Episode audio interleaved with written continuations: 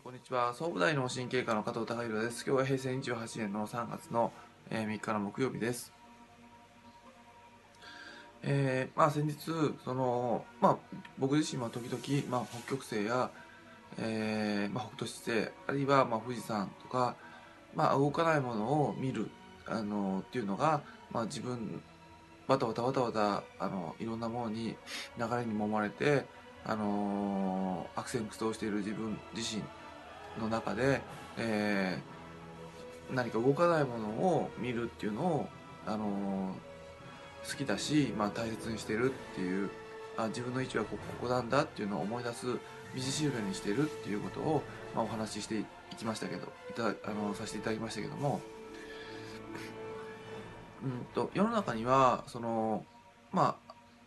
ある状況ある状況で、まあ、それぞれに、まああのまあ、揺るぎがたい法則っていうか、まあ、事実っていうことはあのあると思います。まあ、地球上でいればあの、まあ、引力の法則がああって物を持ってて手離すと落ちてしまうっていうのはあの地球上で言えばあのそういう法則がどんなものにも当てはまると。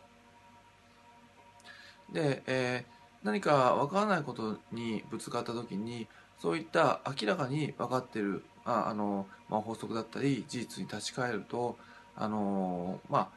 あ、いろんな物事があの分かってくるんですけども、えー、まあ僕自身は絶えずクリニックを通してその体との体との向き合い方っていうことをお話しさせていただいてます。でそれに関しては、まあ、関係性っていうことになっていくんですが体っていうのはまあ生き物です。で生き物とのまあ、向き合い方っていうのは生き物との向き合い方で、まあ、最近思うのはあの、まあ、一つの法則があるんじゃないかなっていうことを感じます。それは生き物っていうのはもともと、まあ、生きていく方向性っていうか、まあ、そういう生きる、まあ、方向性っていうのがあってそっから違う方向に行こうとしてもあの難しいし逆に、まあ、その方向性を、あのー、深めていこうと思うとどんどん生命力が上がってくるんじゃないかなと。まあ、何が言いたいかっていうとチューリップの花に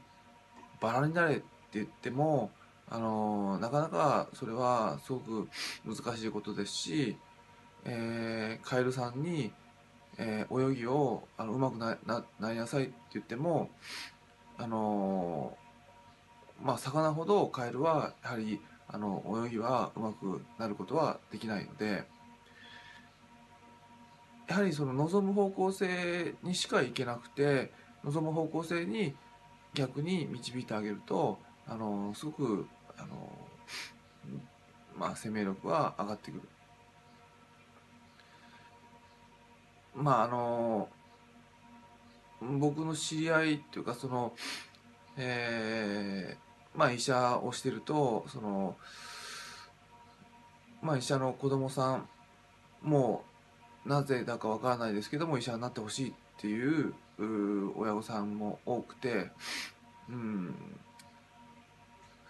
そうでも実はその子供さんは本当は自分自身やりたいことはもしかしたら医者じゃないかもしれない。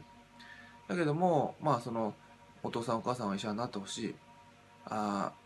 もうお父さんお母さん医者になれって言うから仕方なく勉強してるけどなって言って勉強しますけどもやっぱり大学に受からない、えー、本当はやりたいことではないのでなかなか大学に受からない。でもなんか医者になったらいいことあるよってそういうあの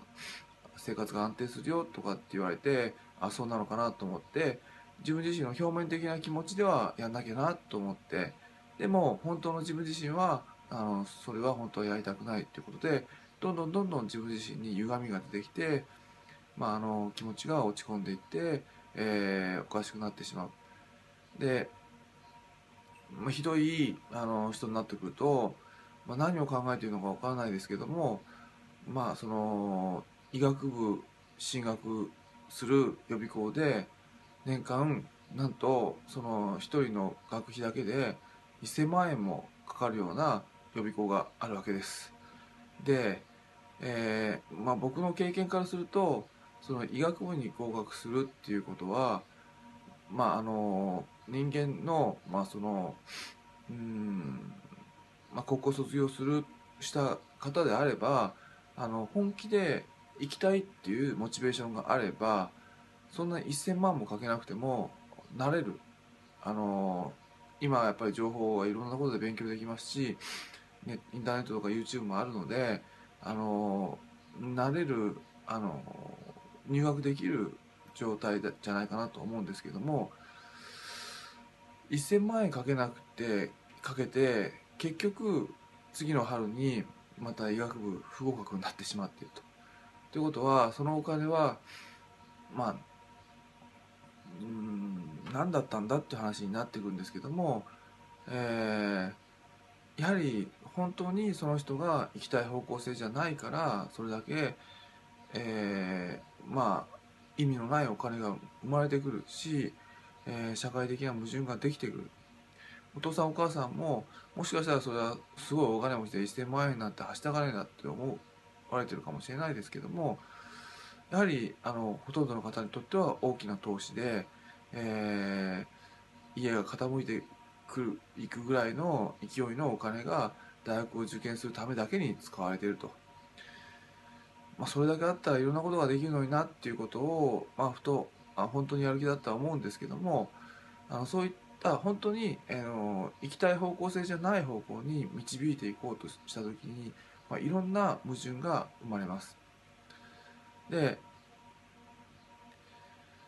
まあ、体との関係性において、まあ、その本当に行きたい方向性じゃない方向にやはりそのあの向かっていけばどのようなことが起こってくるのかっていうのはまた明日お話しさせていただきたいなと思います。今日は以上です。